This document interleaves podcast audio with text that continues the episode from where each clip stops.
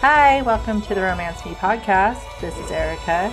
And I'm Em, and we'd like to say a special hello to our number one and only fan, United States, Canada, Mexico, Mexico, Panama. I messed up. I started laughing and then I couldn't keep going. Uh, I became too amused. Should I do it again? No. Okay. I like how it was like a train, like an oncoming train crashing into a wall or something. It was great. It goes well, and then it doesn't. Today we'll be discussing Seven Years by Dannika Dark. Seven years after disappearing, Austin Cole returns, along with his grumpiness and sexiness. Lexi Knight is trying to not appreciate either, as she attempts to learn why he left after Wes, his best friend, and her brother, died under mysterious circumstances. However, things escalate when her mother is abducted and Lexi learns a secret about her past, forcing Lexi and Austin under one roof so he can protect her and they can sort out their feelings. There will be spoilers beyond this point. We have content warning for obsessive exes, rapey dudes, and other man drama. No actual rape, though. no, not in this one.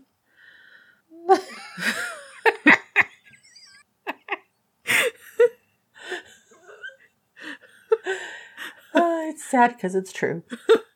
Yes.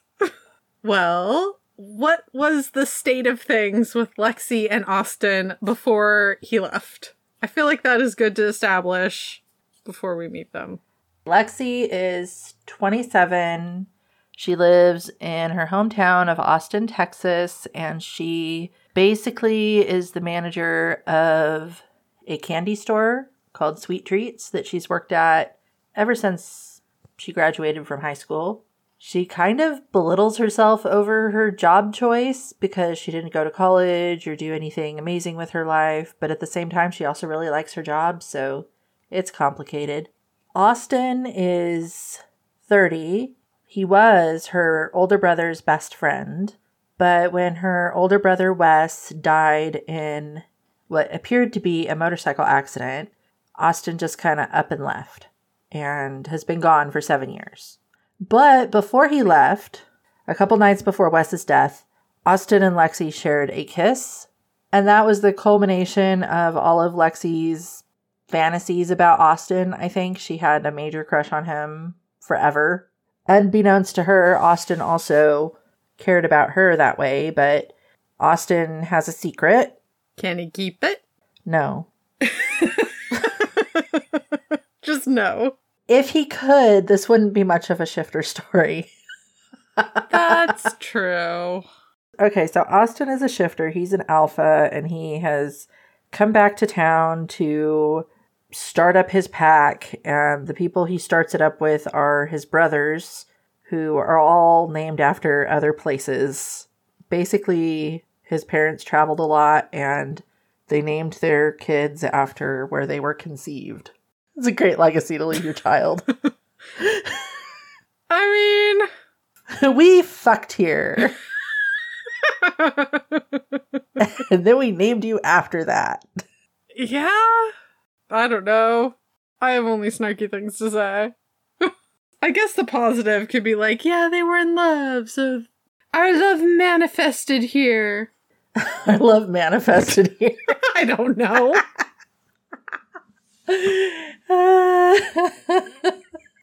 Well, that that's sometimes how people think of kids, right? Like it is their their love made manifest. yeah, I guess. It's a very romantic view of children. Okay, sure. It's just a viewpoint. Take it or leave it. I'm leaving it there. and Okay. Should I get the chalk outline? you're very punky today. Did you know that? I am. Wow, if you keep heckling me, I'm not going to get any of this out. Okay, I'll be quiet now. the whole shifter thing in this book is different from what I'm used to.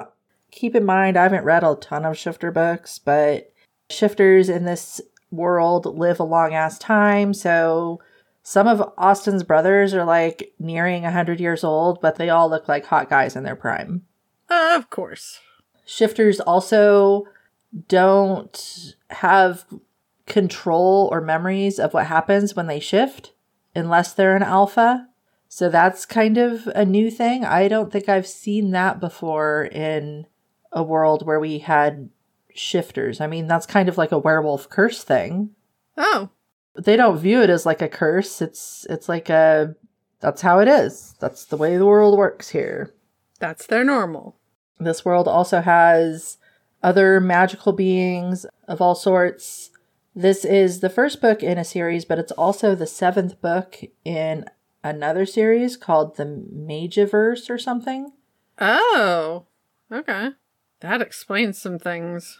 Yeah, I think that other series builds on some of the stuff with the mages and the immortals and some of the other occult beings, paranormal beings, whatever you want to call them. This book is primarily shifty. Shifty. this isn't a thing that's out. Like, Lexi doesn't know anything about this at the beginning of the story. As far as Lexi is concerned, her brother died, and then Austin left, abandoning her family because he was basically another son. That's how much time he spent with them, and he just pieced out. yeah. It really affected her. So she's kind of angry about it, hurt by it, all that. She has these unrequited feelings as well. Lexi's parents then had another child, Maisie, who is Lexi's six year old little sister at the beginning of the story. But then shortly after that, Lexi's dad decided he couldn't handle this and he also pieced out, leaving the three ladies alone. So Lexi, her mom, and her sister. really shitty. We learned some more about the shitty dad. He's definitely. We got the shitty dad in this book, folks. Oh, goody. At the beginning of the story, Lexi has recently broken up with her boyfriend, Beckett. They were together for two years. She thought this was it. He was her forever love. And then she happened to find him cheating on her in the backseat of her car. Lovely. And so she broke up with him and is now trying to sell her car because she doesn't want to drive around with that memory Why ever not? and any fluids. Ew. Yeah. I, presumably she cleaned it. I hope she did. Beckett has not taken the breakup well. he feels like he can explain himself and then Lexi will have to take him back. He he doesn't understand that one person can choose to break up the relationship and then that means the relationship is broken. but Erica, the man has all the power. what he says goes. That's his point of view. He just wants to talk, supposedly. Th- throughout the story, he pops up and he just wants to talk it out and explain himself, and then she'll forgive him and things will be fine. It doesn't matter that he fucked another woman. She's the woman he wants to come home to at night. Uh huh. So romantic. I'm getting the feels. The feels of rage. I'm really happy that Lexi is the type of heroine who's like, yeah, no, fuck that. Yeah. I deserve better than this. Yeah, yeah. I really appreciated that. She had self worth to appreciate she deserved better. Every once in a while, we'll read a story where the heroine will think, well, maybe I deserved it. I didn't pay enough attention to him or whatever. And of course she didn't, but you know, there's that niggling doubt in the back of her mind or whatnot. There's none in the case of Lexi. Lexi is just like, fuck you, dude. I thought we were together, but you broke my heart and I hate you now. Yep. Good for her. The story picks up the night before the anniversary of her brother's death. Lexi is leaving work and getting ready to commemorate the anniversary with her mom and sister. Every year they tend to have like a get together with family, but this year they don't. Everyone else seems to have the idea that everyone should just move on from this. But Lexi, her mom, and Maisie, even though Maisie never met Wes, always have like a day where they want to think about Wes, which makes sense. I don't know. Yeah. I mean, It does. he did die and he was a part of their family. Yeah, there's no right way to do it. So anyway, they go out to Wes's grave, I think, and then they go out to Dairy Queen to eat since they aren't having the get together with all the people like normal. While they're there, Austin shows up at Dairy Queen. Dun dun dun. Th- this affects Lexi. It also affects her mom because her mom was really hurt by Austin leaving. he was he was a adopted family member essentially. Yeah. Austin sees them and bails. He's just like, bye. Runs away. Later that night, Lexi gets super drunk and visits her brother's grave. She's venting. She's upset. She's talking about all the crappy stuff that has happened since he died. And then she mentions that Austin is back in town and why the fuck is he here? And it turns out Austin is also at the gravesite. He, he, he doesn't like that Lexi is drunk. so he starts in immediately with the protector man. Just, oh, I'll drive you home. Last time you went drinking, I had to break a bunch of guys' noses. Lexi's like, You did? But why? Yeah. Aside from these seven years that Austin has been gone, he's been Lexi's secret angel protector man type of guy. Lexi has never really been aware of it to an extent. She always thought, well, the the things that she knew about, she figured it was because he was her brother's friend and her brother took care of her.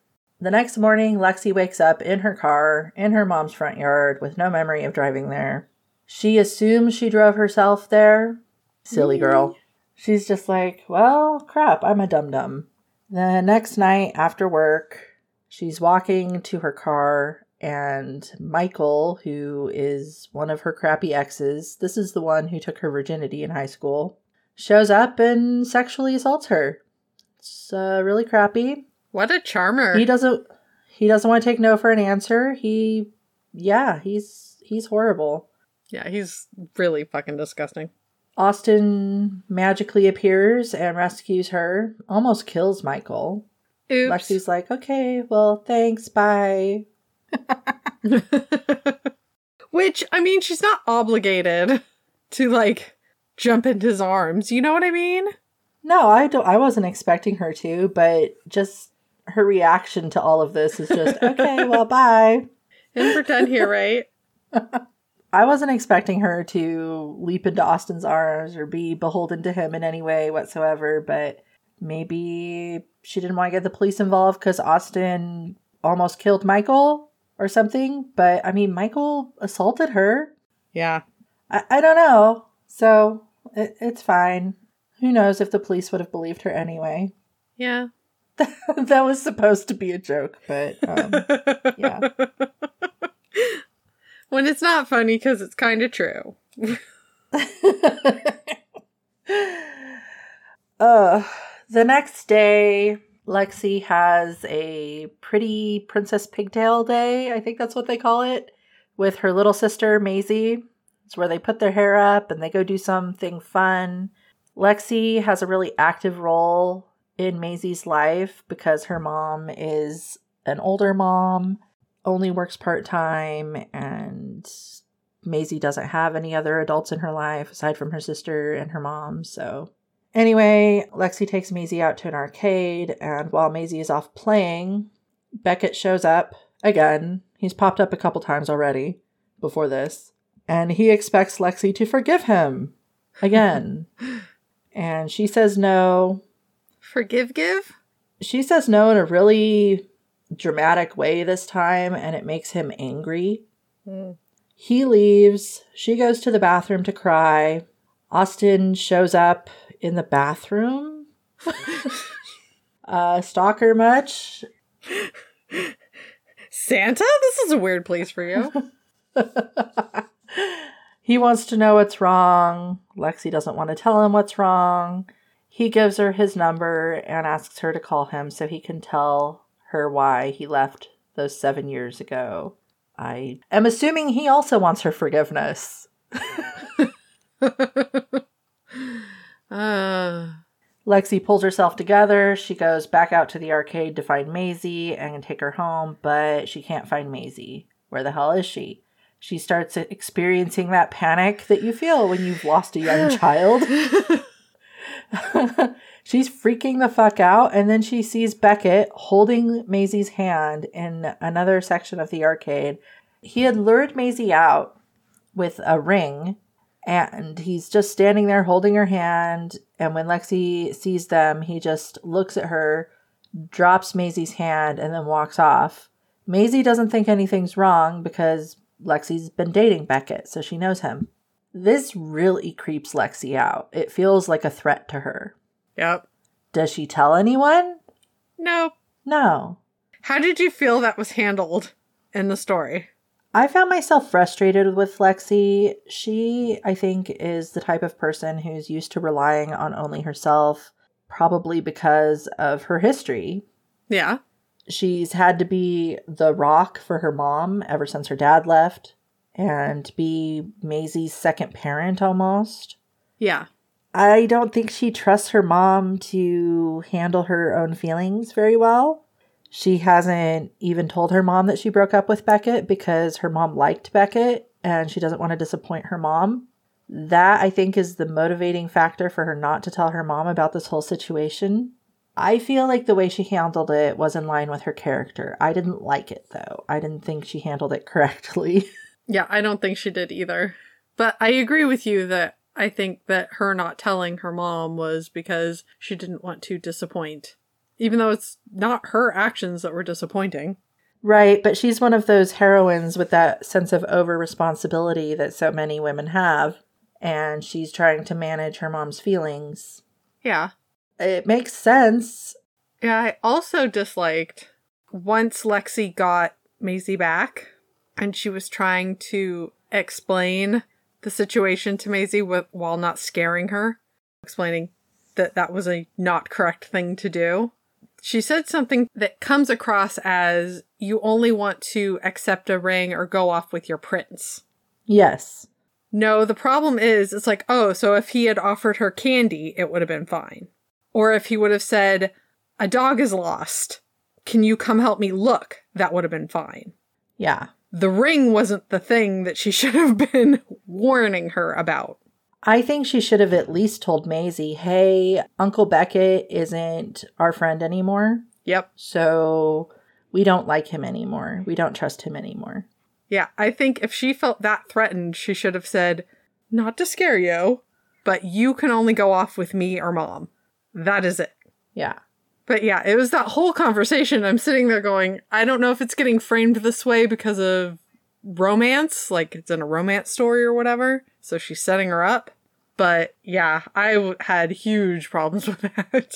I was really disturbed by the Maisie character throughout the story. yeah, me too. she's a six year old girl, and I did some digging.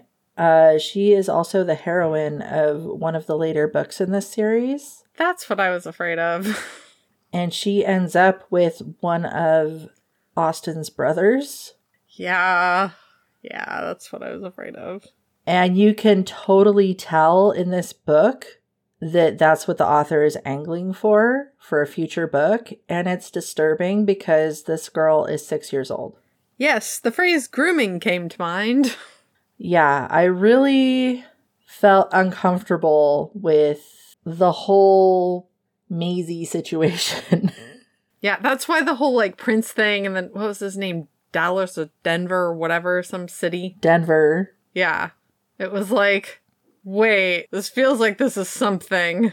Ugh. Yeah, it was icky. I was super uncomfortable from that point on. It also influenced my enjoyment of the story, frankly, Same. when it's getting set up that way. Because it's just like, well, now I'm worried about the six year old the whole freaking time. No, same. Because I'm like, this feels like this is a setup, and I'm just sitting here uncomfortable.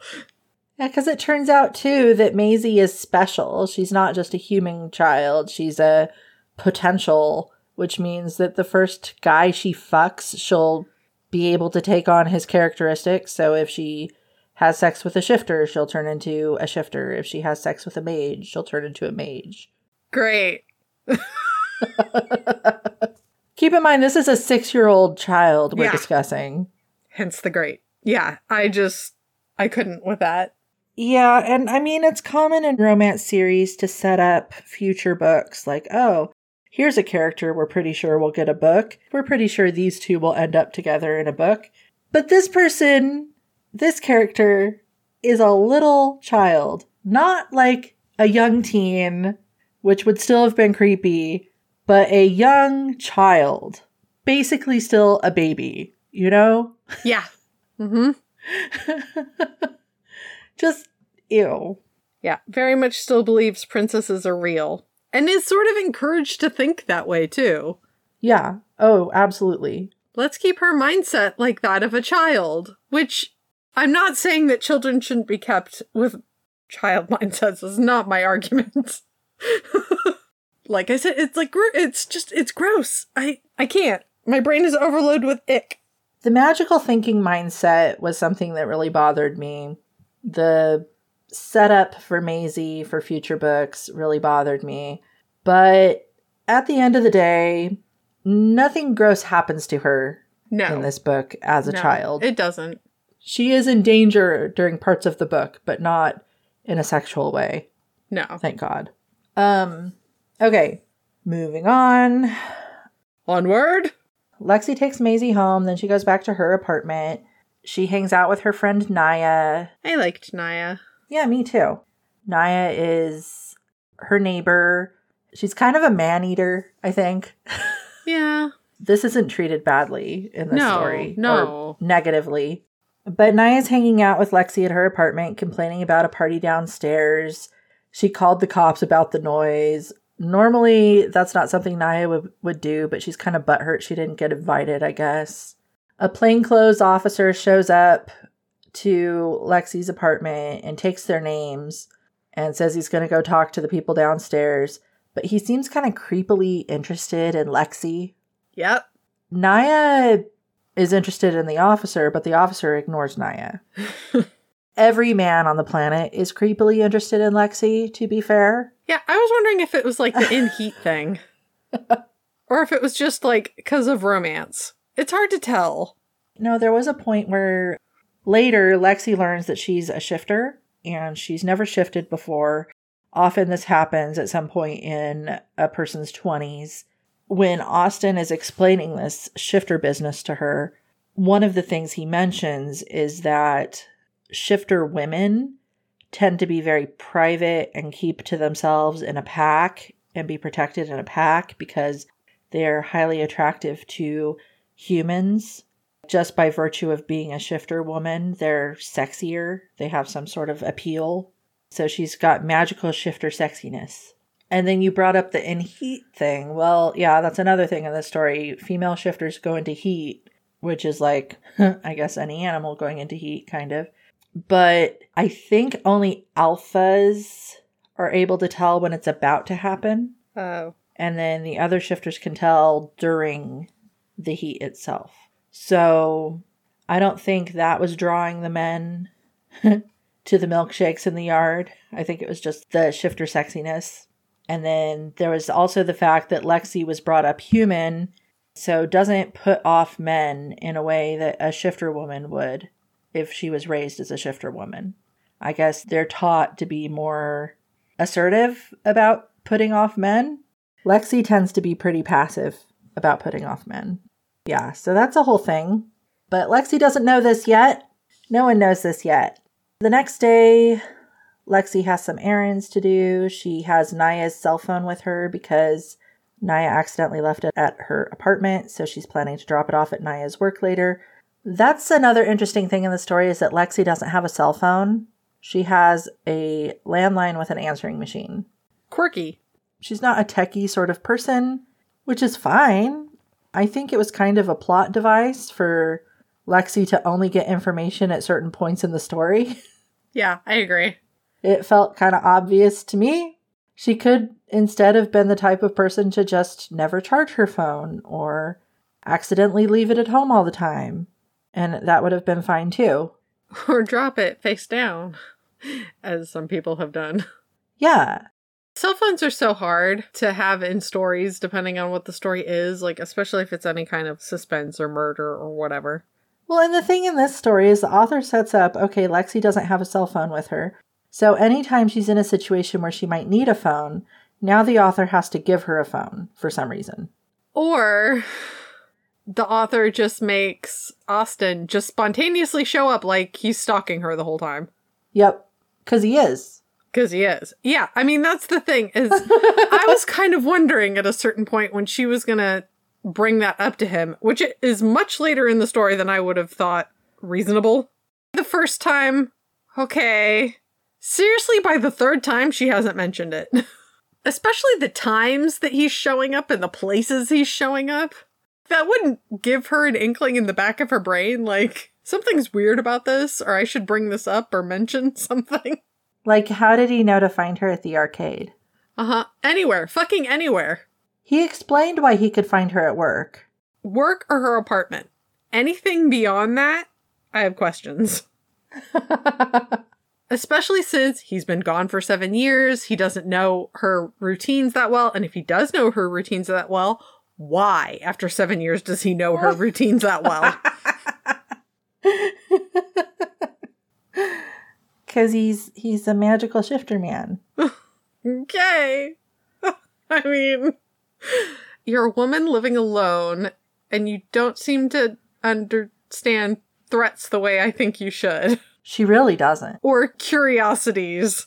Again, he's her hero or whatever, so we know he's not a threat. But she doesn't know that, right? Until she knows that. He's the one for me, like that kind of thing. She kind of assumes that he protects her because of Wes still. Still, dude, I mean, let me put this in another context. If you started showing up everywhere I was, I would have questions. You wouldn't just be happy to see me?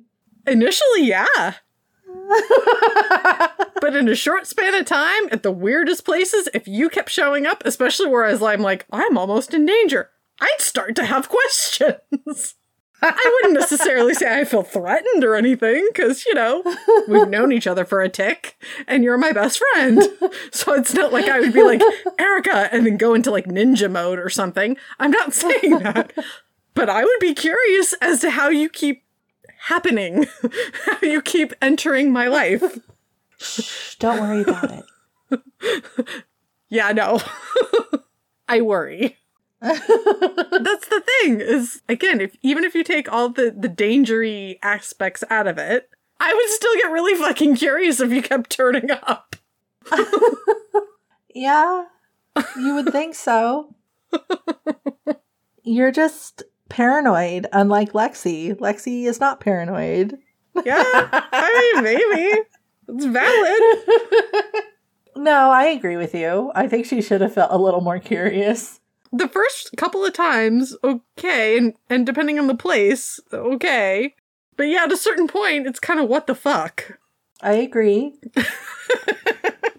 One of Lexi's errands is to go to the graveyard and make sure she didn't leave her bottle of whiskey behind at Wes's grave. Awkward. it isn't there, so she's not sure where it went.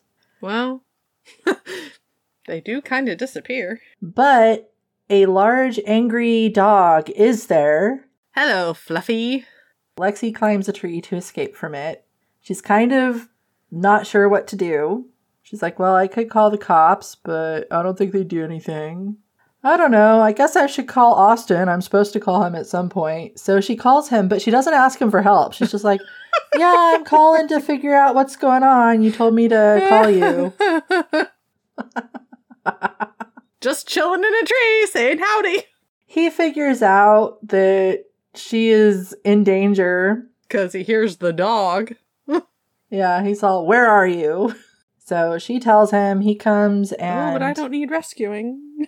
when the car arrives, the dog runs off. Austin says the dog was actually a wolf. Lexi's like, eh, whatever.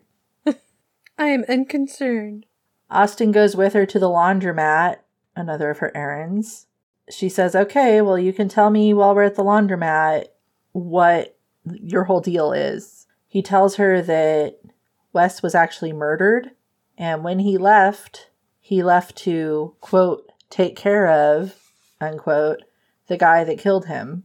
And then later he became a bounty hunter. As you do.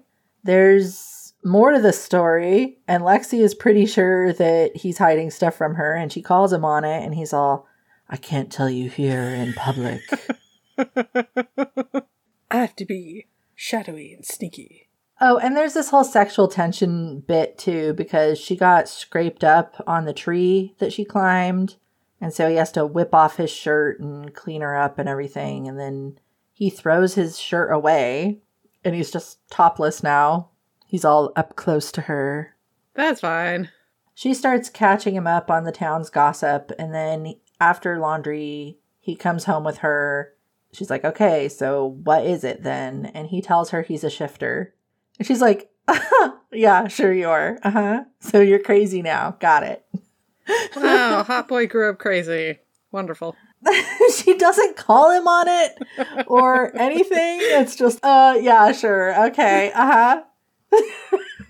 Well, I mean, yeah, you can't really. de- depending on what somebody thinks, you can't really call them on it. Sometimes it's better just to leave sleeping dogs lie. She's like, oh, well, can you show me? And he's all, no, because I don't trust my wolf with you. He doesn't know you yet. And she's all, oh, that's a good excuse. Good job, buddy. Oh. well, if I gave your wolf belly rubs, would we be cool? Naya shows up. She thinks Austin's hot. She kind of checks out the situation. Is this a guy Lexi is interested in? Lexi has decided she's not interested in him. She's just like, yep, you go ahead, Naya, enjoy. Naya makes dinner and brings it over for the three of them. There's some point where there's a bunch of music going on downstairs, the loud neighbors from the other night. Austin leaves and makes them turn down their music.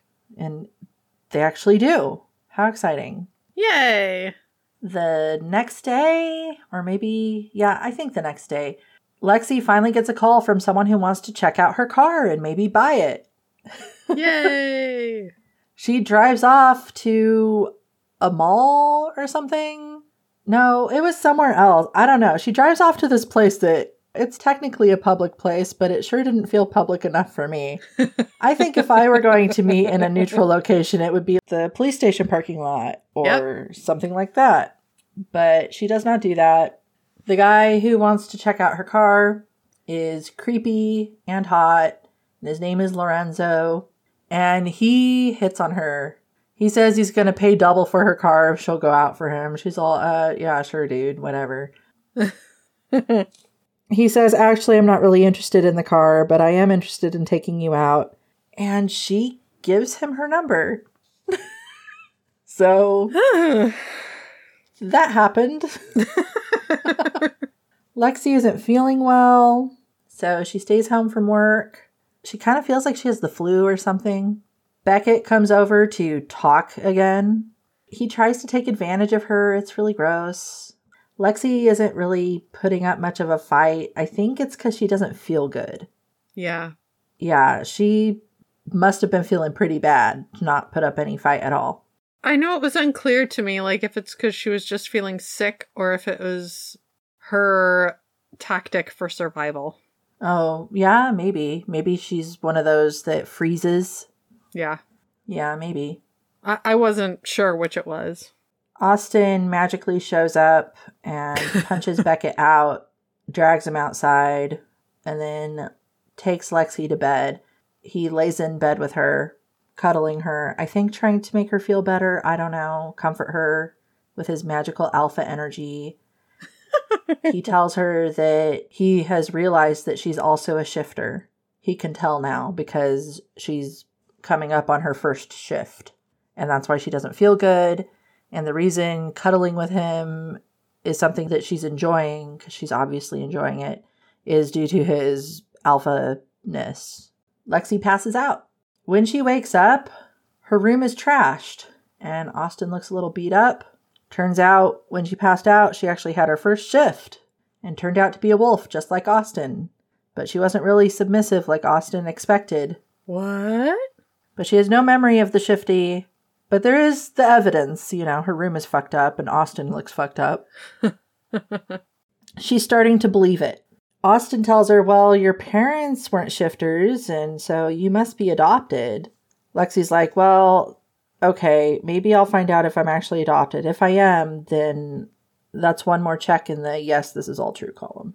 She goes to confront her mom and learns that, yes, she kind of is adopted because it turns out her dad was a real shady guy and would often come home covered in blood. And then one night he came home covered in blood with an infant. and that infant turned out to be Lexi. He assured Lexi's mom, no, no, this infant doesn't have parents. Just trust me on that. So they adopted her. Lexi's mom fell in love with the baby, and they decided they were just going to pretend like this baby was theirs to their whole family and never tell Lexi the truth. Yay? Kind of made me wonder about the mom. Like, I this woman's right? judgment is not that great. Yeah. yeah, when I got together with your dad, he was a real rough guy, but I thought he stopped until one day he came home covered in blood with a bloody baby, and I realized, oh, well, maybe he didn't stop. I guess we'll stay married and raise this child as our own. Yeah. all right, sure. I, I've suspended my disbelief, sure. Her mom doesn't know any more info about where she came from or anything, so Lexi decides she's going to have to get in touch with her dad somehow to learn more. Later, Lexi's at work. She goes on her lunch break.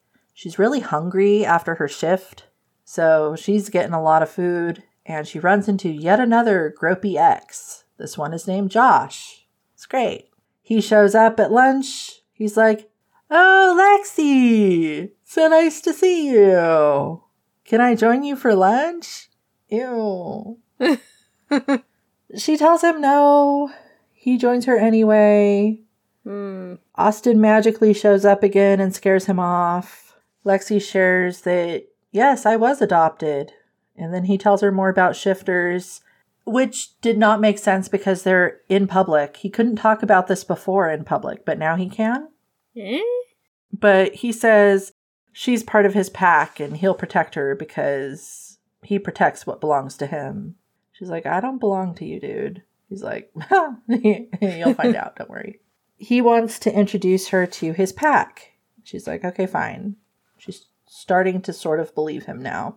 He takes her to his house and she meets two of his brothers, I think Denver and Jericho. Sure. Jericho is characterized as like a man whore who is a rocker type dude. Denver is like a cinnamon roll type guy, I guess. Jericho shows Lexi his wolf, so now she's a believer. She understands that this is all real. She takes it pretty well. she spends the night there. Lexi and Austin sleep in the same bed together but nothing happens. And then Austin drives her home. Naya comes over and's like, Yeah, that officer came back looking for you. Lexi's like, Oh, okay, thanks. And then she finds she has a bunch of messages on her answering machine. There's one from the cop. He had something to say to her about her dad. Um, there were eight calls from Beckett. There's one from Lorenzo, which was relatively normal, leaving his number. She writes the number down. She kind of likes Lorenzo. And then there's one from Maisie saying someone had taken their mom. Lexi starts freaking the fuck out and she's getting ready to drive right over to her mom's house. Austin is like, no, I'll drive. So he takes them to the mom's house. When they get there, Maisie is also missing.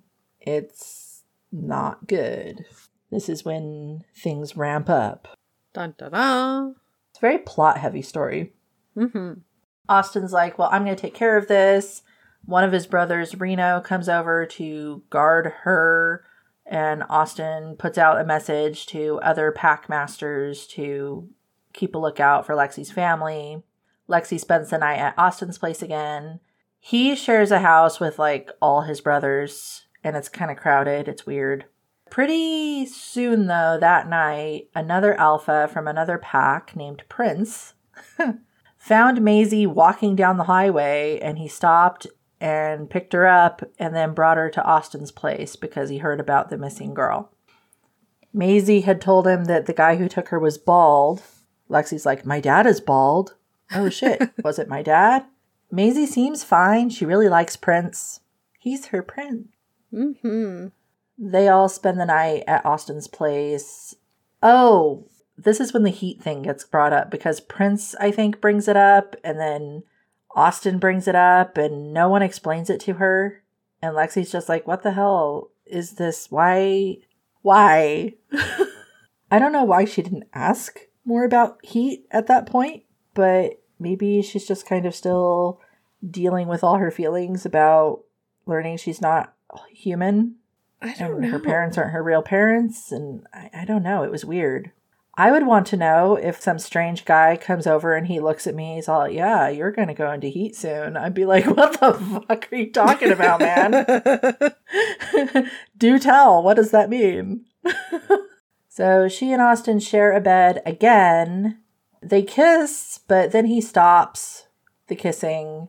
He kind of chalks it up to the heat addling his mind and there's a point where, you know, no, she's the good girl and he's the bad boy and they can't be together. And I'm like, well, does he have like some sort of complex? Like, does he think he's not good enough? And I didn't really get a good answer for Austin's whole mindset. He seems very standoffish with Lexi throughout the whole book up until the end. It's bizarre.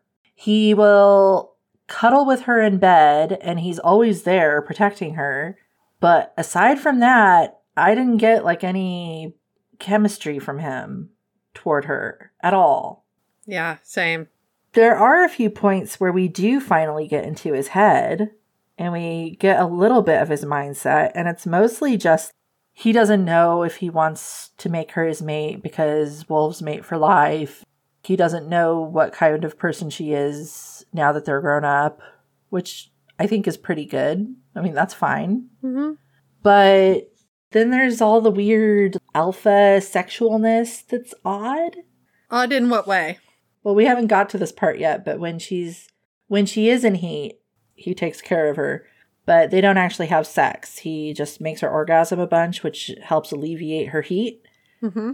And then there's the point in the story where it's like, yeah, women will, or women, female shifters will come to their alpha for that sort of service, anyways. It's not like a sexual thing for him, or shouldn't be necessarily. Or maybe it is, but it's like expected. Or I don't know. It was, I don't know. It was new to me. So there you go he has like these extra feelings about it when Lexi is involved. He's more into it than he expected he would be. But it, it just, okay, so let's say, just hypothetically, there's a pack. You got a pack leader, he's mated. Does he still take care of unmated shifter females in his pack during their heat? Good question. Yeah. Is that like part of his duties? And if so, is that okay? I don't know. I have questions. Why can't the shifter female just take care of herself with a vibrator? Why is that not okay? Why won't that help? I don't know. Why does the alpha have to be involved? Maybe the alpha only thinks that he needs to be involved. Uh, yeah. And the only reason it has to be the alpha that helps is because he's the only one who can have self control around a shifter female in heat. Otherwise, she's going to get raped by other shifter dudes Nice. because they don't have any self control around that, I guess. Wonderful. It's just, I don't know, part of the shifter culture in this world that I just don't really understand. And it kind of weirded me out a little bit because, again, we didn't really have a whole lot of chemistry between the couple. and so it's like, I, I don't know. I'm not sure why. So, in addition to like the whole weird alpha stuff, we have Lexi's feelings about Austin. She's sort of admitted to herself that yes, I do have a crush on him still. I've always cared about him, but it's obvious he doesn't care about me that way. She's not really sure why. Maybe just he sees her as a little sister or something. He does introduce her to everybody as Wes's little sister, by the way. Yes. Like, I think it's a safety thing for him. I think he's telling everybody, nope, she's off limits because she's Wes's little sister. But who knows? Yeah. Hard to tell. Maybe that's why she's off limits to him too. I I do not understand Austin's whole thing with with it. Like he is in love with her but doesn't want to act on it or something and he's always felt that way. Maybe he thought he couldn't be with her cuz he didn't realize she was a shifter, but now she is, so he's not sure what to do. Yes? I don't know. It's not clear. We don't get any answers, only questions. Yes. All right. So there's also this added complication of Lexi being concerned about being unsafe around Maisie because she's still relatively new to shifting. She hasn't developed this relationship she needs to develop with her wolf. And so she can't be alone with Maisie because she's concerned she'll accidentally shift. That's okay. Denver will babysit. That's what happens. Ah. Amazing. Ugh. Yeah, sh- shocking. They stay with Austin's pack for a while, kind of for that safety, not only for Lexi to not have to be alone with Maisie, but also just they still haven't found her mom. There's just a bunch of things going on. Austin really doesn't want her to leave anyway, but we don't really know why. It's I don't know. And then there's the whole thing with Lexi. She doesn't really belong to the pack. It's complicated. The next day, Lexi goes to take care of business, doing some more stuff that she needs to do, and leaves Maisie in the care of Denver. She checks her phone messages. There's a bunch of them from Beckett. There's some from Lorenzo also. Kind of creepy and obsessive. I just don't. She does not seem to feel the sense of creepy and ew that I feel upon learning that she has people obsessively calling her. Different strokes, dude. I mean, Beckett, especially because of the whole thing where he acted like, I'm gonna take your little sister if you don't get back together with me, or something creepy like that. But also, Lorenzo, like, the first message he left her was totally fine. And he kind of left it like, well, I'll leave the ball in your court, babe, type of thing. But then he keeps calling her. He's like, okay, dude. All right. Kind of thirsty over here. Got it. I left it in your court and then you didn't do anything with it. And so now I'm insecure and nervous. and I feel like I need to make my overture even more aggressive.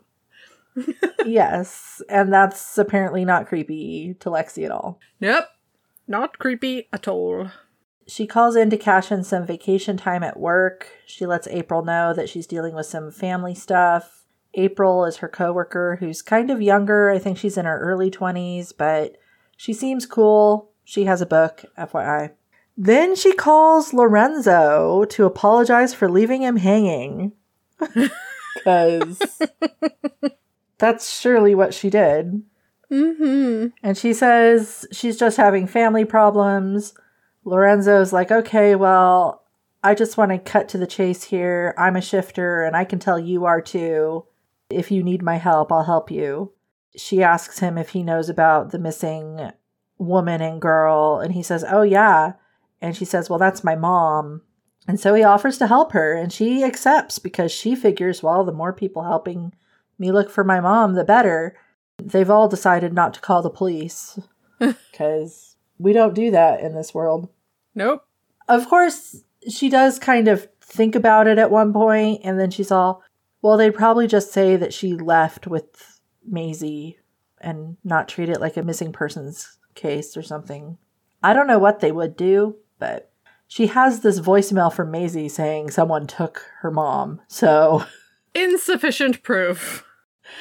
I mean, they might take that seriously. I don't know. They also found her sister wandering the side of a highway. no, she's just out for a stroll, as six year olds do. Lorenzo shows up. He helps out. You know, he gets his pack involved. They're all on the lookout. He's clearly, clearly into Lexi. He's like, So, got a pack? Hmm.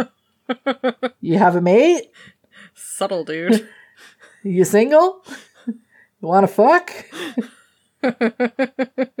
he drops her back off at Austin's, but he tells her she should probably go home in less than three days, implying her impending heat. So he can tell too, because he's also an alpha, in case you weren't sure. she still doesn't know anything about this heat, aside from she probably shouldn't be around a bunch of horny shifters while she's in heat. Apparently. and she doesn't think to ask either, which was weird because she asked Lorenzo some other questions and he was pretty forthcoming with the knowledge. So you would think that maybe she'd ask him. nah. No, it's just girl stuff. Can't be bothering these men with the girl stuff. Let us not inconvenience them. Austin tells Lexi they're going to go on a road trip to Oklahoma, just the two of them, to talk to another packmaster named Ivan. On the way there, they camp out, and Lexi shifts again to let her wolf out for a run. This is when we finally get into Austin's head for the first time, and we learn that he's always loved her, but he just isn't sure about making her his mate. Okay, dude, should her get off the pot, man. Mm-hmm. Like, she's obviously into you, man. but I guess he's just writing it off like, no, it's my alpha energy she's attracted to, and she's almost in heat, so she's all hypersexual right now, anyways. And I, I don't know. I don't know what he's thinking about any of it, ex- aside from that he's just not sure about it. He's thinking no. I guess. It sure seems like it. And and he's kind of jealous of Lorenzo throughout the book too, but it's just weird. Like I don't know. It's it's just weird. He doesn't lay a claim on her, so anytime it comes up, he's all, "Yeah, are you gonna go be with Lorenzo?" She's like, "I don't know. Should I?" And he's like, well, "I don't know. I guess if you want to." communication skills, excellent. No chemistry at all. Just none. Zero chemistry. All right, they make it to Ivan's Pack's house. They meet up with him. He seems like an older dude. He's kind of interesting. Lexi decides she needs to go take a bathroom break. Austin's like, "Oh, I'll escort you to the bathroom." Lexi's like, "No, that's weird."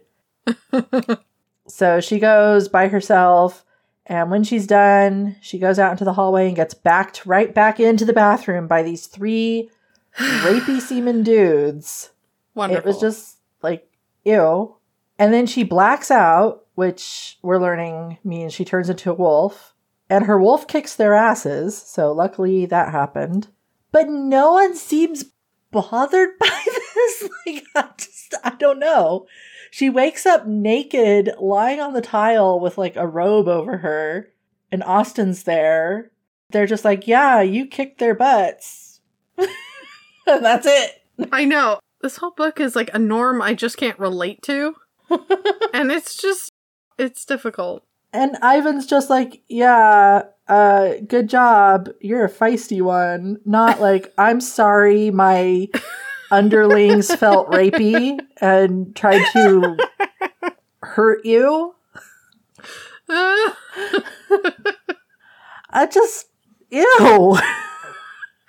yeah. It's just a fact of shifter life. If you're a shifter woman, you're just gonna be around a lot of rapey guys all the time. Essentially invest in weaponry. That's my takeaway from this. Because apparently it's not a big deal to anybody else, so if you want to be safe. You gotta tie yourself to a strong man to protect you. Oh, for fuck's sake. Cause if if you got a man who who's your owner slash protector, then other guys will leave you alone. That's what I'm taking away from it. Yeah, well, to his own, I guess.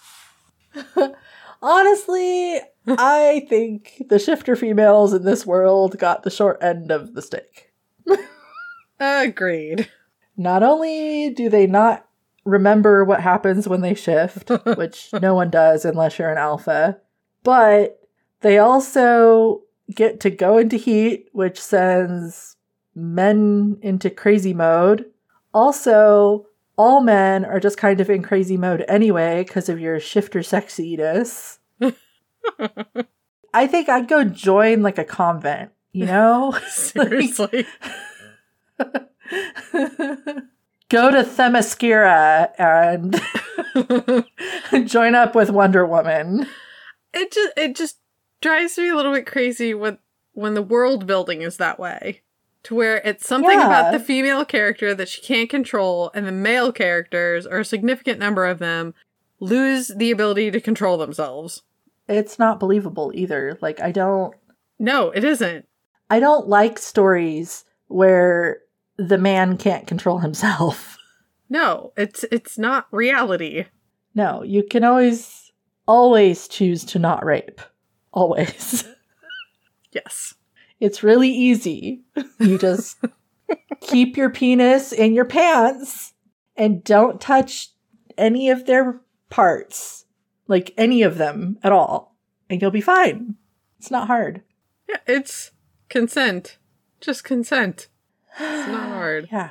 But yeah, no, it's it's when the worlds are like this that I just sort of sit there and go, I don't get it. I feel bad for all of the females. And now I'm in pity mode, Yep. which I've I've discovered after reading so many of these romances that that's what happens. Yeah. Is I just go into now I feel bad for everybody. Well, not everybody, but certainly the females. Well, we continue to feel bad because Ivan The good feelings do not do not return. The bad feelings continue. Good to know. Ivan decides, yes, I will help Austin if you take my daughter into your pack. So he basically uses his daughter as currency. you will pay me back by adopting my daughter into your pack. Enjoy. In return, I will find this human woman that you're looking for. They're like, yeah, sure, we'll do that. That sounds reasonable to me. And then we meet Ivy, who Hi, Ivy. Ivan's daughter, and she's she seems cool. She's kind of quiet. She seems like maybe she's a little shy. She also has a better understanding of shifter life than Lexi does, but unfortunately, Lexi doesn't get to learn a whole lot from her. I was a little disappointed by that. I thought maybe we would get some more insight. No insight for you. Lexi only learns about shifters from Austin, and Austin isn't very forthcoming. It's a secret. You have to know the secret handshake. And the handshake is done with your penis. oh, Sorry. no. It's not an it's not an agreeable mental image. Sometimes my humor is best kept to me. oh. so the three of them, Austin, Lexi, and Ivy, go back to Austin's place.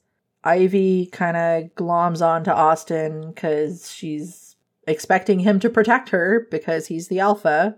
She's being introduced to this pack full of horny men. Lucky her. And Austin's like, This is our new sister, Ivy. Let's just make this weird. She is off limits because sake. she's our sister.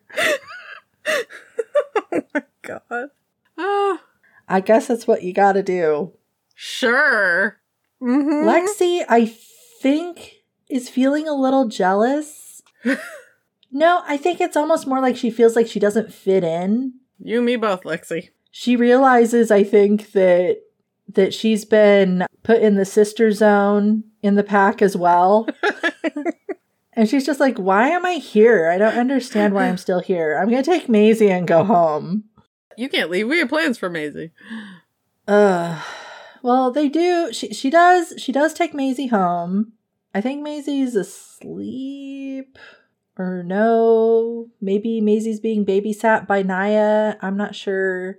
But at some point, the cop shows back up, and we learn that he's not necessarily a cop. He is looking for Lexi's dad because Lexi's dad stole a bunch of diamonds from them, like his boss or something. He's apparently a mage, immortal person. I think you get more background from that if you read the other series. I don't know. And we find out that the reason Wes was murdered was because he wanted to be immortal and made a deal with those guys and was told to kill a young shifter alpha who turned out to be Austin and Wes refused and that's why they killed him. Oh no, the drama. So a lot of info dump there. He leaves and then Lorenzo comes over and starts like rubbing on Lexi in the stairwell in front of her apartment. Almost makes her orgasm. He's like talking about, yeah, you're almost in heat, and if you come with me, I'll make sure you're well taken care of, baby. She's kind of like lulled into this whole alpha thing. He's got like the alpha magic or something. Lexi does realize, oh, wait, you know what? Maybe I don't want this to be happening right now. And so she pulls away. And then Austin shows up and is grumpy of course. There's this whole kind of thing between Lorenzo and Austin. Austin's like, well, she's part of my pack. And then Lorenzo finds out the situation with Lexi, like she's adopted by a human family. And he goes, oh, well, that's very interesting because my uncle's wife, my aunt, had an affair and had a baby with this affair. And then my uncle put out a hit on her. And we thought both the aunt and the baby died but I think the baby is you, Lexi. What? We get some verification because the baby's name was Tallulah and Lexi's middle name is Tallulah. Lexi is like, ew, we're cousins? Gross. You're off limits now, dude. Lorenzo's like, um, no, we're not blood cousins. It's fine. Lexi's like, yeah, no. Uh uh Ew. Different norms. Never mind. Lorenzo leaves. Austin happens to see a birthmark on Maisie that makes her special. That's what we talked about earlier. Lexi goes to check on April at work, discovers the AC was turned off, and she tries to contact her boss and figure it all out. And we learn that her boss is in the hospital because he has cancer. Naya agrees to watch Maisie again so that Austin and Lexi can go out for barbecue. Lexi gets drunk. She's kind of flirty with him. There's this one point that she points out that he has barbecue sauce on his chin and he says, Why don't you lick it off? And she sucks his chin and it's supposed to be sexy. And I'm just like, Ew, chin sucking. Why? Chins. The next erogenous zone. If you're into chin sucking, let me know. But I never thought it was really a thing, okay? Until like a couple years ago, I was reading this series by this particular author who had a thing for chin sucking because it appeared in every book. Like that was oh, part okay. of what happened during the sexy times. Sucking the chin. And I was just like, why though? Like why the chin? Like to each his own. Just say jaw and it would be better.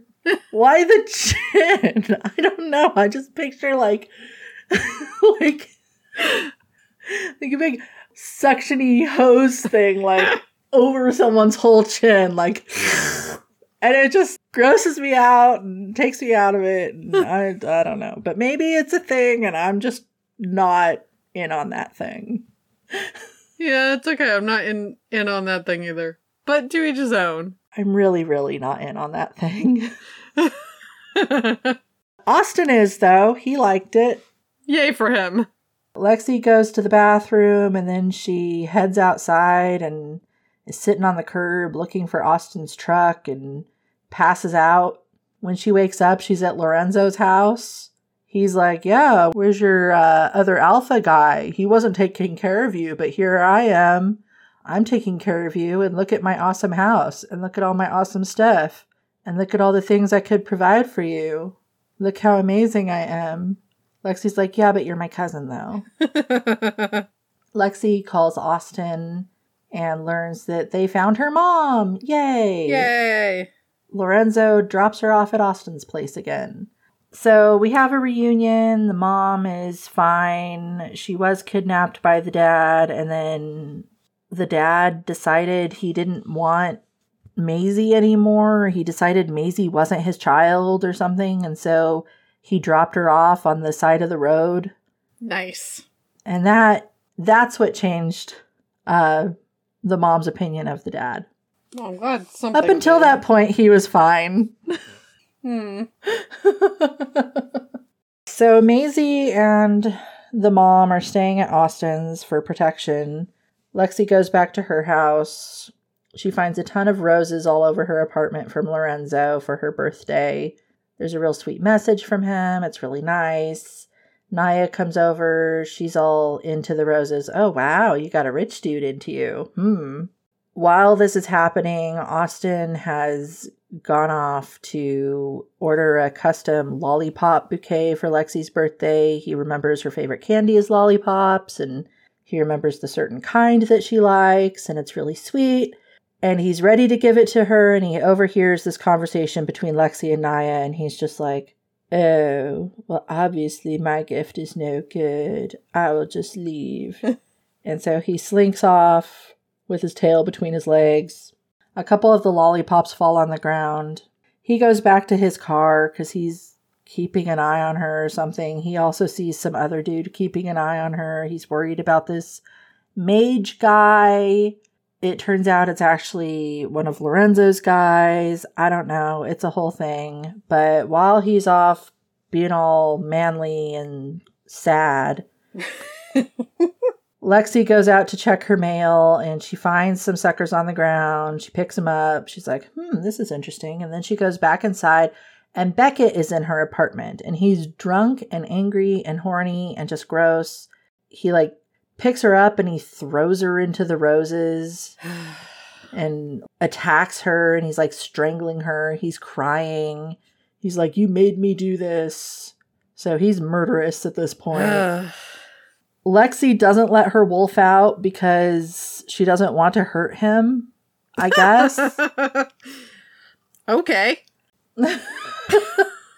That's a point of view.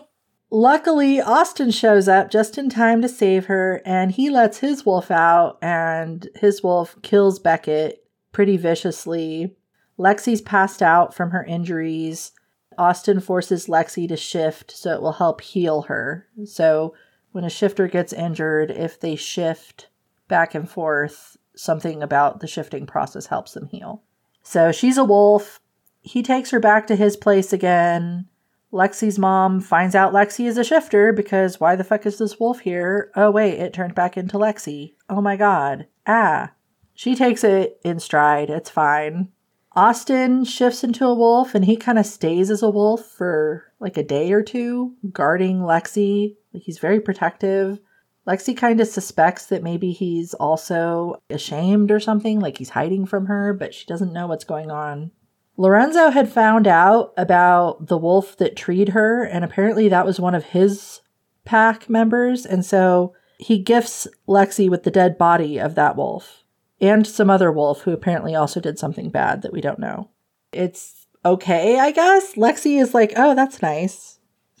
I don't know.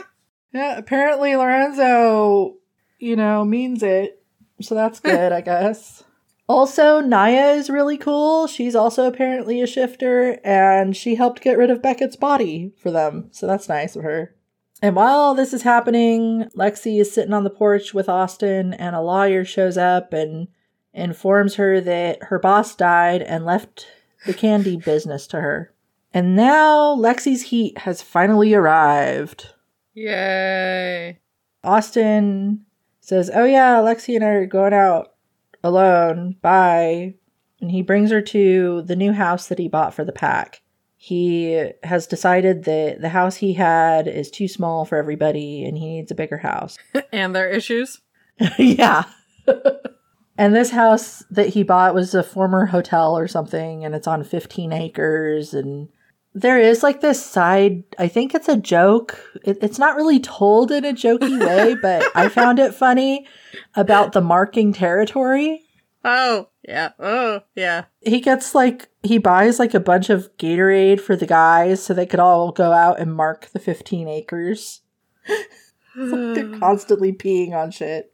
I'm surprised Lexi didn't get peed on because, man, there's a lot of peeing in this book, a lot of marking of territory. Hmm. Okay, so they're at the new house. They're all alone. It's very sweet. He tells her about the lollipop bouquet. He gives it to her finally. She loves it. They kiss. It's hot, but Austin's like, Yeah, we're not going to have sex when you're in heat because that would just complicate things. This is like a biological thing. If we actually have sex, then you could get pregnant and that would be complicated. And, you know, let's just take care of you which we talked about earlier, so that happens. But then after that, things are awkward. They go back to the other house. They're still sleeping in the same bed, but kind of like they're siblings almost. No touching, no hugging, no nothing. And they don't really talk about what happened during her heat either. Just apparently that's just a fact of shifter life. You go into heat, you go to your alpha, and he makes you come a bunch of times, and then you're fine. Okay. But we already talked about that, and I still feel like it's weird. So there you go. it's not weird. You're weird.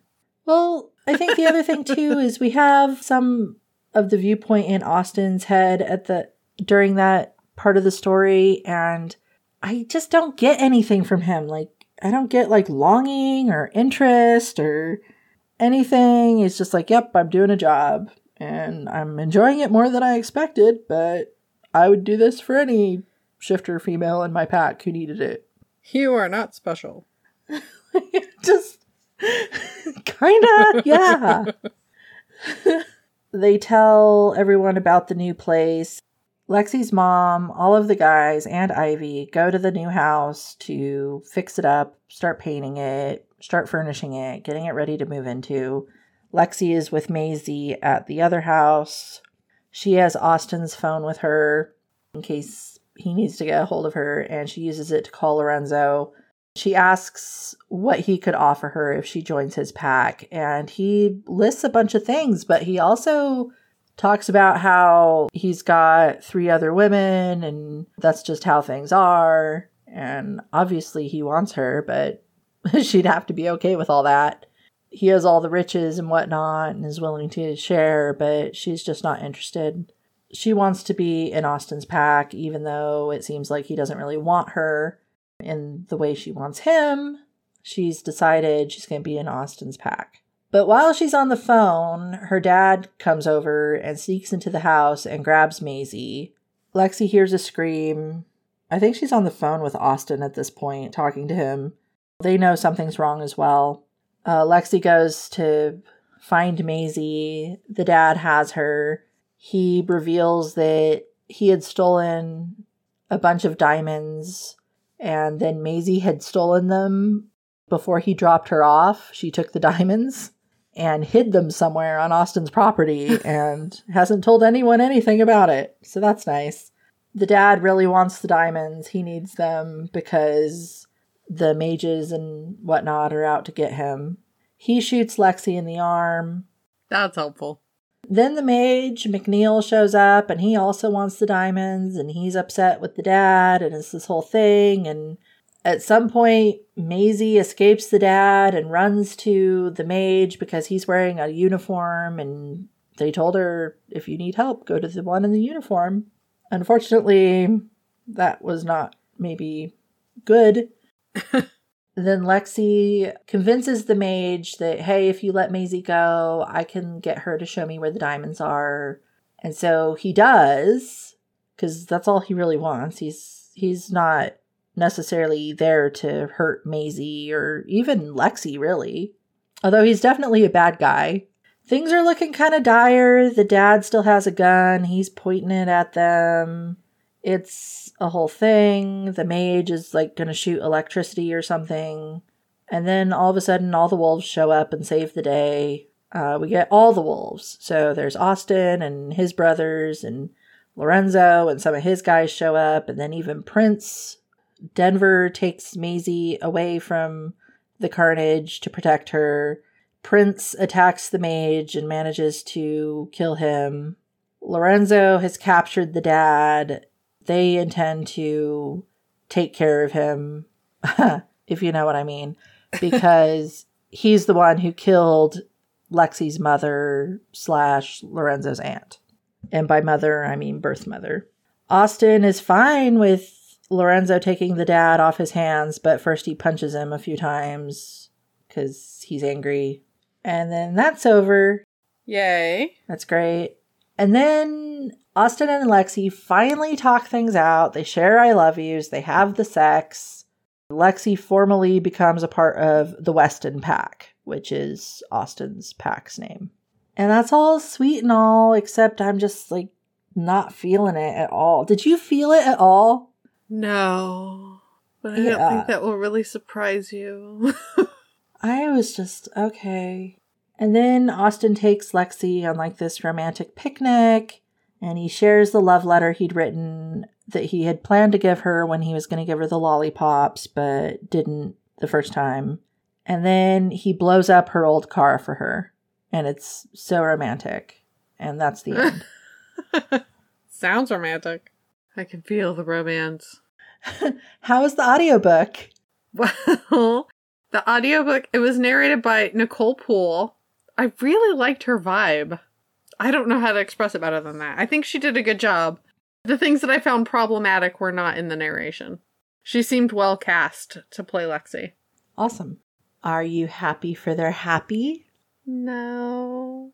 I don't know why I said it like that. I think it's probably pretty obvious that the answer would be no at this point. It's along this, the lines of what you've already mentioned. Like, it just couldn't. It felt like they did not have a good dynamic. Nope. With whatever issue that came up, the way those issues were resolved was not in a way that gave me confidence that the characters would be okay long term. I guess you do want to get the sense that they're going to be okay. Like, they found each other, all the feel goods. The feel goods will continue, you know, not that they won't have ups and downs, but overall they're going to be okay. And I just, they were a couple that I was like, oh, they're together.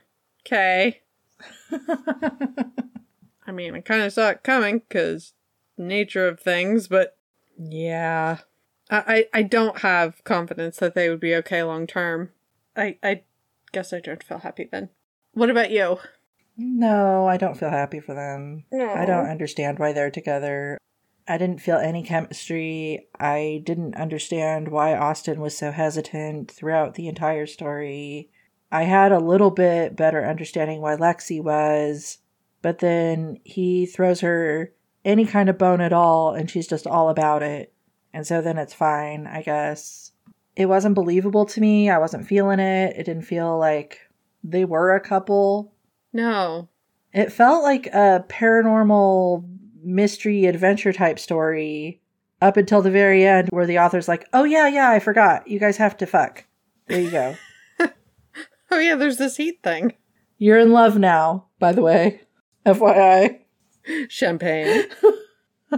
It felt awkward to me and I just didn't care for it at all. Yeah. I, I don't know if it was like a two different masters kind of thing, you know, like trying to be the mystery, murder mystery ish thing, and trying to be the romance, and that's why. Because it felt like they got enough. They didn't really feel like a couple, but it felt like they they had enough couple time. Yeah, there was enough opportunity for chemistry to happen. Chemistry just didn't happen. So I don't really understand why that's the case. I mean, maybe I just missed it and didn't see it. I feel like what this is is like a science teacher about to do a demonstration, and it's like, and here, these chemicals, we're gonna put them together, and it's gonna be amazing. And you put them in, and it's oil and water. And you're just like, that did not do what I thought it was gonna do. it's not the ones that make the volcano, Yes. unfortunately. Yeah. I feel like that's kind of what it is, is they just they coexisted more or less quite well, but there wasn't interaction. The right kind of interaction. The give and take. There were so many times that they shared a bed, right? Right. That was a big part of the story. And you like the shared bed trope. Yeah, but nothing happens when they're sharing a bed. At, at most, they cuddle. I think there's one time where they kiss. And Yeah. it's just like, I'm not feeling it at all. Like, there's no excitement, you know? There's no worry about being able to control yourself if that's what the problem is. There's no nothing. Yeah. Yep, they're sharing a bed because there's not enough beds in the house. I think that there was a lot of opportunity for that to have created some more tension. I think really the only point in the story where there really was sexual tension between Lexi and Austin was at the laundromat, and Austin shuts all that down real fast.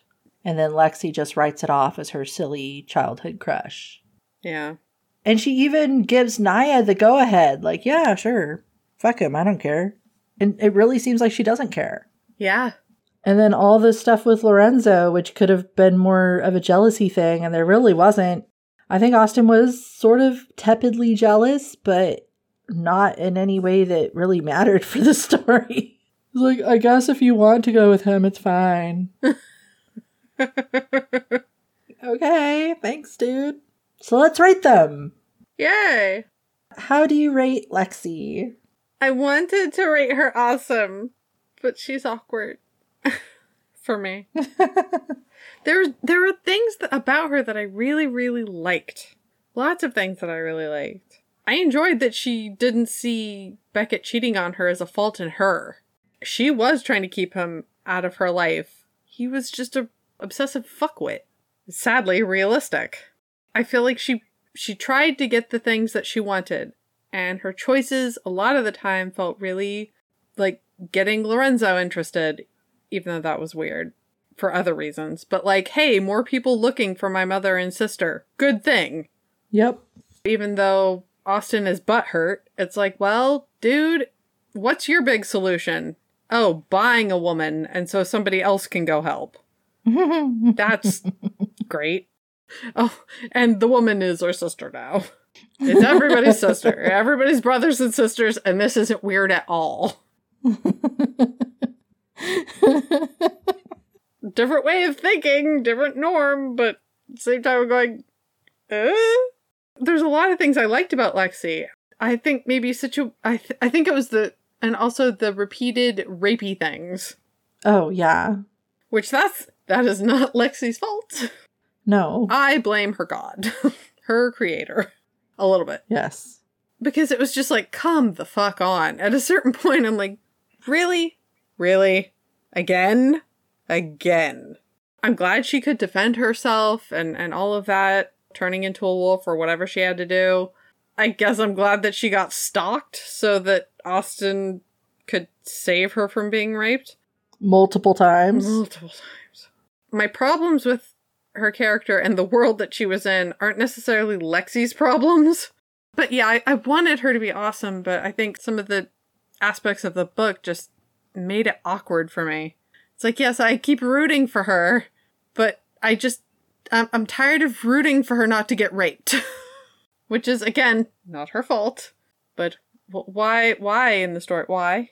Uh, and I mean, the heat thing, that just feels insufficient as far as a reason. What about you? How did you rate Lexi?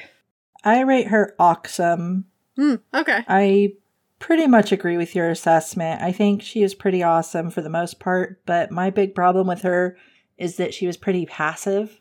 Hmm, yeah, she was. It felt like she just let people do things for her all the time, yeah. and it was really frustrating. Every time that Austin shows up, she just doesn't question it at all. she doesn't find it creepy that he installs cameras all over her apartment building to protect her. the walls have eyes.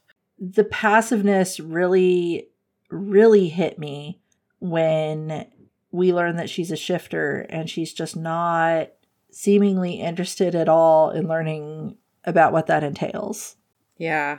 What about the culture? What about this physical crap that happens to me like this heat? What about I don't know, pack dynamics? It's just weird to me that she would learn something like that about herself and not take action, Yeah. any action.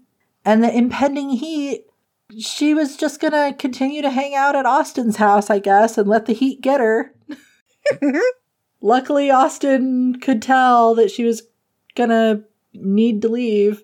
and took her away, but not doing something is still making a choice, I guess. And why? why did she make that choice? I don't know.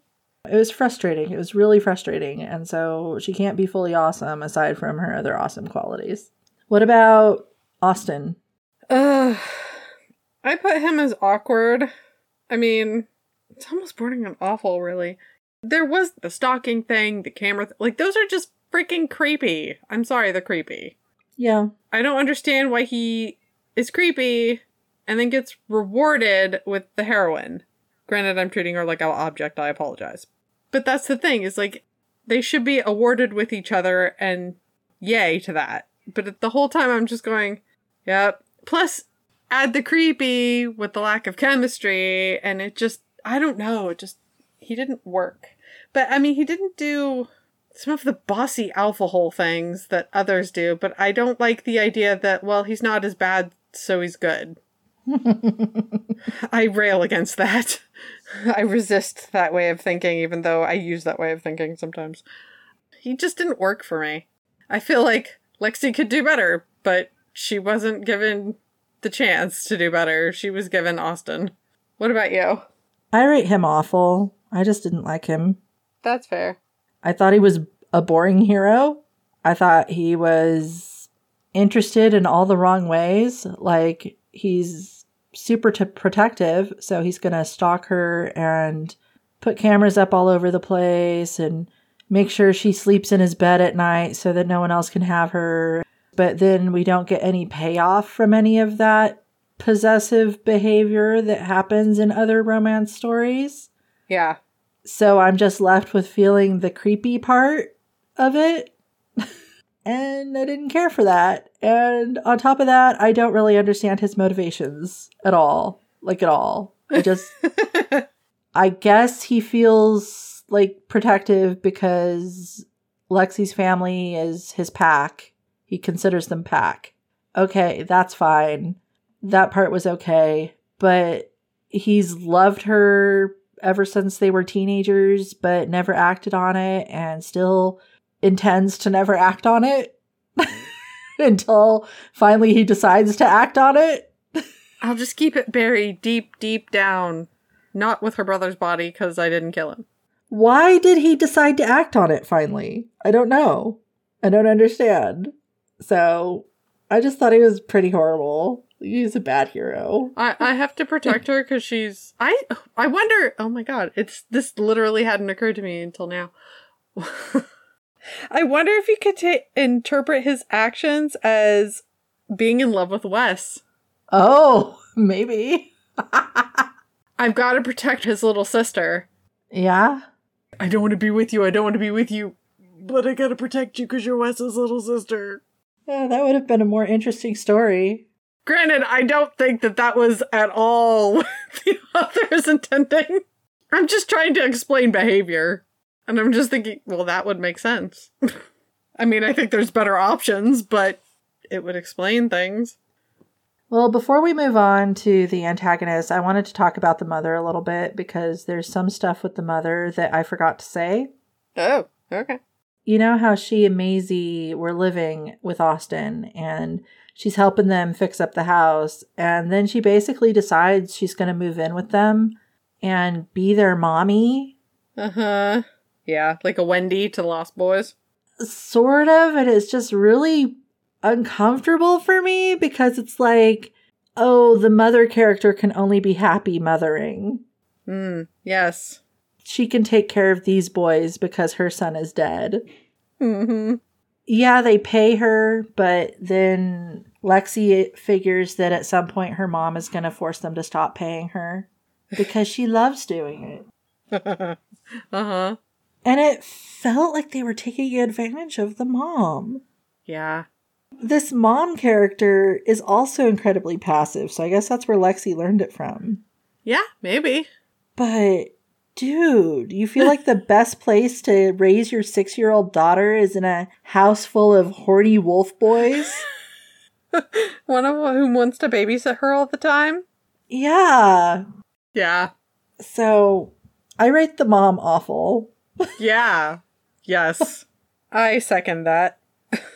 I mean, I feel for the mom, but I just don't get her at all. No, I don't get her either. All right. Well, let's talk about the antagonists slash villains. Yay. Okay. My list is really short. I know yours will be longer, but I've got creepy cop guy that you know is bad news, like from the start. you know he's fucking creepy. She doesn't pick up on it, which it's fine if the main character doesn't initially. Not everybody's paranoid. I don't expect them to to be looking at the world in shades of are you bad news? See, I disagree with you about her not picking up on it because the only reason we know he's creepy is because she feels creeped out by how he keeps looking at her. Oh, that's true. But then she doesn't Yeah. do anything about it. Yeah. Then she's back to being passive. Yep. Well, That doesn't make him less bad. yeah, I guess I forgot that she got creeped out. I just remember thinking, like, especially with the questions he was asking, I was like, why do you want to know that? That's not pertinent. I I use suspiciously. And then I also put her ex, of course, ex the rapey. Beckett. Yes. On the awful list. I feel like both of these guys were I think they did the jobs that they were supposed to. I just kind of wish maybe they had been giving different jobs, especially the ex. The repetition of the rapey. And then the dad, of course. I don't have any weird name for him. Go figure.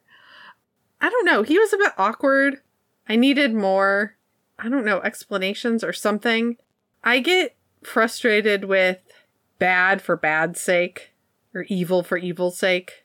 They often fit well in stories like this or they're often done in stories like this, so I let it let it go. But it, when they are, I think the only time I'm really into it is if they're appealingly evil. I don't know if a better way to put that that also doesn't make me sound like a psychopath. Fun evil? It has to fit a particular way in a particular story. Otherwise, I'm sort of left questioning, like, but why would he do that to his family? Did he never give a single shit about them? Or is this Hmm. just self preservation? I am left with way more questions than I like in my baddies. Yes, so those are my verdicts. What about you? With the dad, I think he left the family initially because of his grief, right? I I'm guess. assuming. And then, well, I mean, a lot of marriages break up when they lose a child, you know? Yeah. Yeah, no, that's true. So I kind of got that, but then he continued doing his job, which was this underhanded work with the mages. And then he learned that they killed Wes, and so he stole the diamonds to get revenge for them killing his son. But then they reacted by presumably targeting his family or saying they were going to which is why I think he took the mom and Maisie, but then for some reason he decided Maisie wasn't his kid anymore and abandoned her. I don't know. That part was weird. So, yeah, I don't really understand his motivations too much either. I rate him awkward. I think he's like maybe the primary baddie in this book. The mage, I rate awkward. I think maybe he would have been a better villain if I had read the other series, so I kind of had a better understanding of all that mage stuff. but I mean, okay, he, he was fine, I guess. He was looking for the diamonds. It made sense to me. Like, okay, he's looking for the diamonds. He wants the diamonds. Give him the diamonds so he'll leave. Yes. It's fine. That's kind of where I was at with it. He didn't seem like he was gonna, like, it seemed to me that if they gave him the diamonds, he would leave them alone. Yeah, I agree with you. I think the mage would have left. I think he saw the hot mess of all the people. Was like, just, just give me my shit and I can go, please. I, I really don't want to be here for this. And I mean, he did kind of look down on the shifters. There's like this cultural element to everything that we didn't really touch on. But at the same time, he's just like, I don't want to deal with this. I just want my diamonds. Thanks. And then, of course, Beckett. He was, I felt, pretty effective simply because he kept showing the fuck up and being an actual threat. This is true. Yeah, you're right. It seemed weird in this story that we don't really understand. I guess he's there to show how obsessed men, human men, can get with shifter women. Yes. I think that's his point of existing. Yeah, it's his main point. I think other men made also that point. Like the Yeah. the ex from school or whatever. Not ex, but jackass from school. Yeah, there were the other exes that kept showing up Yeah. and being all nasty, rapey around her. Just ew. So it does seem like she has this shifter sexy thing that gets guys obsessed with her, and it kind of got beat into our heads. Yes. But I would say Beckett is pretty effective because he was pretty creepy, and Yeah. You're right. I think he did a good job with that. All the other creepy, rapey dudes in the story, yeah, they were fine, I guess. I- It felt like there were a lot of them, and I literally lost track of how many. it kind of bothered me that it was completely normalized. By the end of the story, it's just like, yep, that's how guys are. Mm-hmm. And then there's the pack culture that, you know, isn't very good toward women like normal, unfortunately. That's that's not new. Well, this tracks. Oy. it was kind of just awkward because I don't think we got a whole lot about it, just enough to make me feel gross. Which feels like it's enough. Yeah, I guess. I don't know. I mean, if it's just going to be continued grossness, I'd rather not know more. But it doesn't inspire. it's not like, ooh, this just makes it more interesting. It's like, no, I I feel like I don't want to know more because I feel like it's just going to get more upsetting. And then there's Lorenzo, who he's not evil, but he is an antagonist in the story. I kind of didn't mind him. I know, right? He was creepy, but like at least he was definitely hot for her, Yep. unlike our hero. So, Uh, uh, yeah, I don't know. He's a hero in a future book. So there's that. If anyone else liked Lorenzo, there you go. Yeah, I thought he was effective. He was pretty antagonistic toward he I mean, he tried. he did try. He tried so hard to make Austin jealous and Austin's like, eh, okay. I'm above this pesky human emotion. uh, how did you rate the book? I gave the book a two. Uh, I don't. It's weird because I, I felt like I was enjoying it pretty good, even with all the rapey weirdness, and then it just I don't know. It just kept going. as far as that, oh oh another another dude that isn't his brother is there. Let me guess. He's gonna try to rape her. like it just Uh, yep. it just became too much. It really was. And then the whole thing with the little baby sister and even her advice, where I'm like, no, no, no. Bad Lexi. that is not the takeaway. what about you? I rated it a two as well. Oh, yay, samesies. Yep, we match.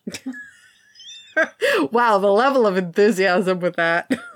I really struggled with this book. It took me forever to read. yeah, you had mentioned that. I think the only reason I didn't rate it a one is because I thought the pacing was fine. Well, no, that's not even right. I don't know why I didn't rate it a one. You can change your rating. You can do what you want. We rule here. I think the reason I rated it a two was that I liked Lorenzo. Yes. I liked Lexi. Yeah. I thought the world building was interesting, what we got of it. Yes. I felt like there was more there that could be built on in future books. I appreciated that. I just didn't really care for the book, I guess. Yeah. So I don't know that I'll continue to read it or continue to read the series or anything. I don't know. It's weird. Like, I genuinely am going back and forth in my head. Like, do I want to continue? Do I not? Are they all not going to have chemistry? Because that's regretful. Part of me wants to skip ahead and read Lorenzo's book and see if he has chemistry with his heroine. And part of me legitimately, like, I don't know how I'm going to feel reading this book and then watching Maisie grow up in the background. Yeah. I just don't know how I'm going to feel about that. My level of discomfort now is enough to where I I don't know. I don't know. Cuz if it's just going to make me angry, I'd rather not. I can listen to other things that make me angry if that's what I want. Yep. Just turn on the news. exactly. You know? there's there's a whole lot of other avenues I can go for that. Or watch watch or read or listen or whatever to something that will make me not angry, which is also a really good place to be. I think that's the better choice. Honestly, if it didn't have the little sister thing in there, I probably would. It would be a, oh, I'll get to it, like perhaps just to see. It could go on the list. But the Maisie thing, the Maisie Denver thing, just and I know it's I know, or at least I'm telling myself she'll be of age, but it just the whole I, I don't yeah I just can't. I'm a child. Sorry, I just make noises and go nonverbal to express my dislike. I feel like a wild animal a little bit. I don't have words, only sounds. Which words are sounds. But anyway, well, I feel like I know the answer to this, but it's our shtick, so I'm going to do it. Did you feel romanced? No. Oh, I'm sorry. Maybe next time. Uh, maybe. I don't know. I hopes for you. Yeah, I think the astonishingly non existent amount of chemistry Ouch. pretty much put the nail in the coffin for me as far as whether or not I was going to feel romanced. I feel you. You know, that's the thing. You kind of have to get right in a romance novel. that way, I could be forgiving of all the other things in the book if need be. if you get that part right, Yeah, you're good. I agree. But it wasn't there for me. It's a deceptively hard thing to do, but it is a necessary thing, I think. Especially if you're going to throw a lot of these other types of things into the story pot. Oh, yeah. Did you feel romanced? Me? Uh, no. Shocker. That's a big no. Big NO. I don't know if me per se, but you're willing to endure a lot of bad in a book for the emotional payoff in the arc, right? Yeah. If that's not there, a reader can only put up with so much. What what else have you been reading? I just started. I'm not very far into it. However, I've enjoyed books in this series before, so even though I'm not very far into it, I feel comfortable in recommending it. It is Death, Dates, an Oracle by Kristen Painter. It is book Yay. 15 in the Nocturne Falls series. Yikes, she's up to 15. Good job, lady. My goodness. You will like this. There are many, many cats. It is kitty overload. Yay. Yes. So if you like the fictitious kitties, they they have multiplied in this book. Last book didn't have any. This has many. Oh, she's making up for it. I think so. You'll like it. So Eamon is a socially awkward dude, and part of the reason he is socially awkward is he doesn't like to know how much time people have left. So that's his magicalness. That's his supernaturalness. Ah. He can see an hourglass above people's heads that tells how long they have. Understandably, it makes him shy away from people, like avoiding eye contact almost to keep his like gaze low. So he doesn't Yeah. see that. He works as a mortician. of course he does. So one day, a woman moves in next door and she doesn't have an hourglass above her head. What what is this? What is this weirdness? So he's obviously he's got to go meet her. Her name is Trula. She is an oracle who's staying with her aunts while in Nocturne Falls. So, yay. Cool. I know, I'm excited. Gosh, I need to catch up on the Kristen Painter books. I think I'm two behind now. Oh, well, you've got some catching up to do. And there are kitties. Lots and lots of kitties. Lots of adorable kitties. I need the kitties and I need the fluff, so bring it on.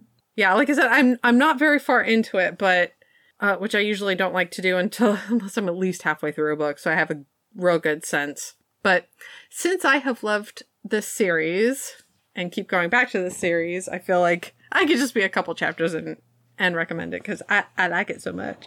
It, it's fascinating to me that like she's 15 books in and it still feels new. Yeah, she does a good job. I think part of it is that she's created the setting Mm. as the tying factor between the stories. So while some of the characters know each other and whatnot, it doesn't get as old as if it were like a family of brothers or something like yeah. I think you're right. I think you're totally right. Anyway, so what have you been reading? Is it a Kristen Painter book? no, but it's another one of my super favorite authors, Susan Trombley. Yay! I've recommended many of her books before. This one is the fourth in the Iridian Universe love story series called My Ant Monster Mate. Okay. Yeah, so if you're into giant ants with wings, you will like this book. Alrighty. Ant ant guys, ant men, uh, but not Ant Man. That's different. Although I guess you could picture Paul Rudd if you wanted to. I mean, I mean, a lot of them, because it would be men, so it would be a lot of Paul Rudds. why wouldn't you want to? Hey, different stages in his career, you know, from Clueless to Ant Man. I mean, and even when he did that, oh my gosh, when he did that, um, Romeo and Juliet. No, I don't know. I mean, there's just something about Paul Rudd, but at any rate, not that Ant Man. Aw. Yeah. In this story, our heroine is named Isenia. She is a Menops hunter. Menops are these giant ant aliens that the rest of the universe does not like. They have this hive mentality where a queen goes off, finds a world that she wants to start her colony on, and has like all these drones with her, and she emits like this mind control fungus that takes over the minds of whoever's populating that world and causes them to do whatever she wants kill each other, build stuff, who knows. In the course of this universe, because there's this big story arc in the universe, the Iridian universe, the Menops took over Earth. They got thwarted, but Okay. humans understandably feel upset about the Menops now. And so Isenia, her family was greatly impacted by the Menops invasion. And so she's turned her life into I'm going to kill them all. okay. Our hero is a Menops male. The way the Menops work is when a male reaches a certain age, he leaves to go find a new queen, right? Because he can't Right. stay with his mom, obviously. And he hadn't got to that point yet when Menops hunters came and murdered his entire colony. Yikes. His colony was far enough away from the whole Earth thing and everything that they had no idea about any of that Oh. the people who killed his colony used a artificial version of the mind control fungus turned it against his colony and so he basically experienced the horribleness that his kind wreak upon other beings firsthand Hmm. he's out for revenge as well. They both get stuck on a isolated planet. She's actually hunting him. He doesn't know that. There's a language barrier and they have to work together to get out of a very dangerous situation and over the course of the story learn more about each other, become able to communicate and fall in love. And it's just really good. It's definitely like a haters to lovers type of thing because they don't necessarily hate each other, but they hate each other's kind. Even though he's an Ant Man, again, not that Ant Man, he was really cool. I really enjoyed him and he was he was an awesome hero. We have had another Menops hero in in the Iridian universe, but Oh. he like did this molting thing and became more humanoid. But Oh, okay. this one does not do the molting thing. Even though he could, he doesn't. Oh, okay then. They like it that way. So there you go. Yeah, exactly. If they're happy, is cool. And it kind of brings this hopeful note to the universe that it kind of needs, where maybe they can share that, you know what, what these menops do isn't necessarily the best way to go about it. Maybe there's another way they could handle their whole hive building thing that doesn't destroy entire planets full of, you know, other living creatures. That's an idea. Yeah. So that's good. Yay. kind of a little potential redemption for the Menops species. Yay, redemption. Redemption. That's it for this time. Check out our website, romancemepodcast.com, for our social media links, show notes, other episodes, and our upcoming reads. Don't forget, you can subscribe on Apple, Google, Amazon, or Spotify, or come follow us on our social media because it's super exciting. We do nothing with it, but maybe we will someday. Maybe someday. Uh, speaking of socials, in an awkward sort of way, were you romanced by Lexi and Austin's story? Let us know what you think. And of course, join us next time when we discuss The Duchess and the Cowboy by Deborah Erfurt.